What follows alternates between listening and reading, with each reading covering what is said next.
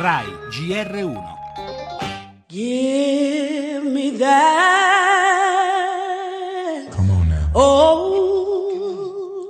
time religion. Una Chiesa che è famiglia sa porsi con la prossimità e l'amore di un padre. La stessa vicenda di Gesù tra gli uomini prende forma nel grembo di una famiglia, una famiglia come tante. It's good enough for me.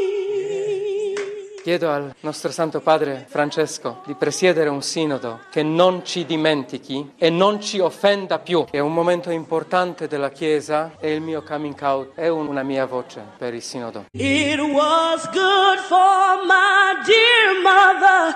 È una provocazione che certamente non aiuta un confronto sereno su questi temi che chiedono una grande capacità di ascolto reciproco, di pazienza e di serenità.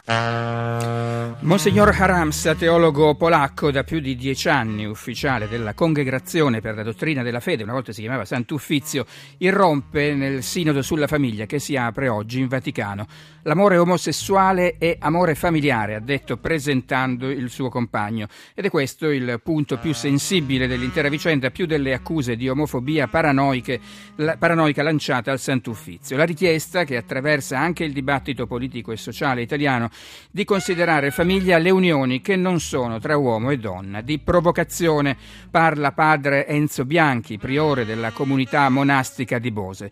Una confessione comunque sofferta, quella di Monsignor Caramsa, conciliare parole come sentimenti, sessualità con dottrina e istituzione non appare mai facile.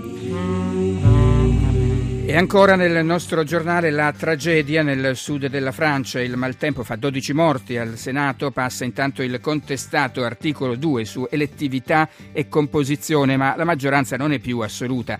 Dall'estero sangue in Medio Oriente, tensione altissima dopo gli ultimi agguati ai israeliani, la polizia uccide l'aggressore palestinese. Afghanistan, le bombe NATO sull'ospedale di Medici Senza Frontiere, l'esperto un errore inspiegabile. La guerra delle bollicine, in Veneto i carabinieri sequestrano migliaia di ettolitri di prosecco e poi un lutto, l'addio a Rodolfo Maltese, chitarrista del Banco del Mutuo Soccorso. Per la musica sinfonica, trionfo a Santa Cecilia per l'apertura della stagione con le contaminazioni del maestro Pappano, mh, Beethoven e i contemporanei. E infine lo sport e gli anticipi del calcio, oggi Milan-Napoli.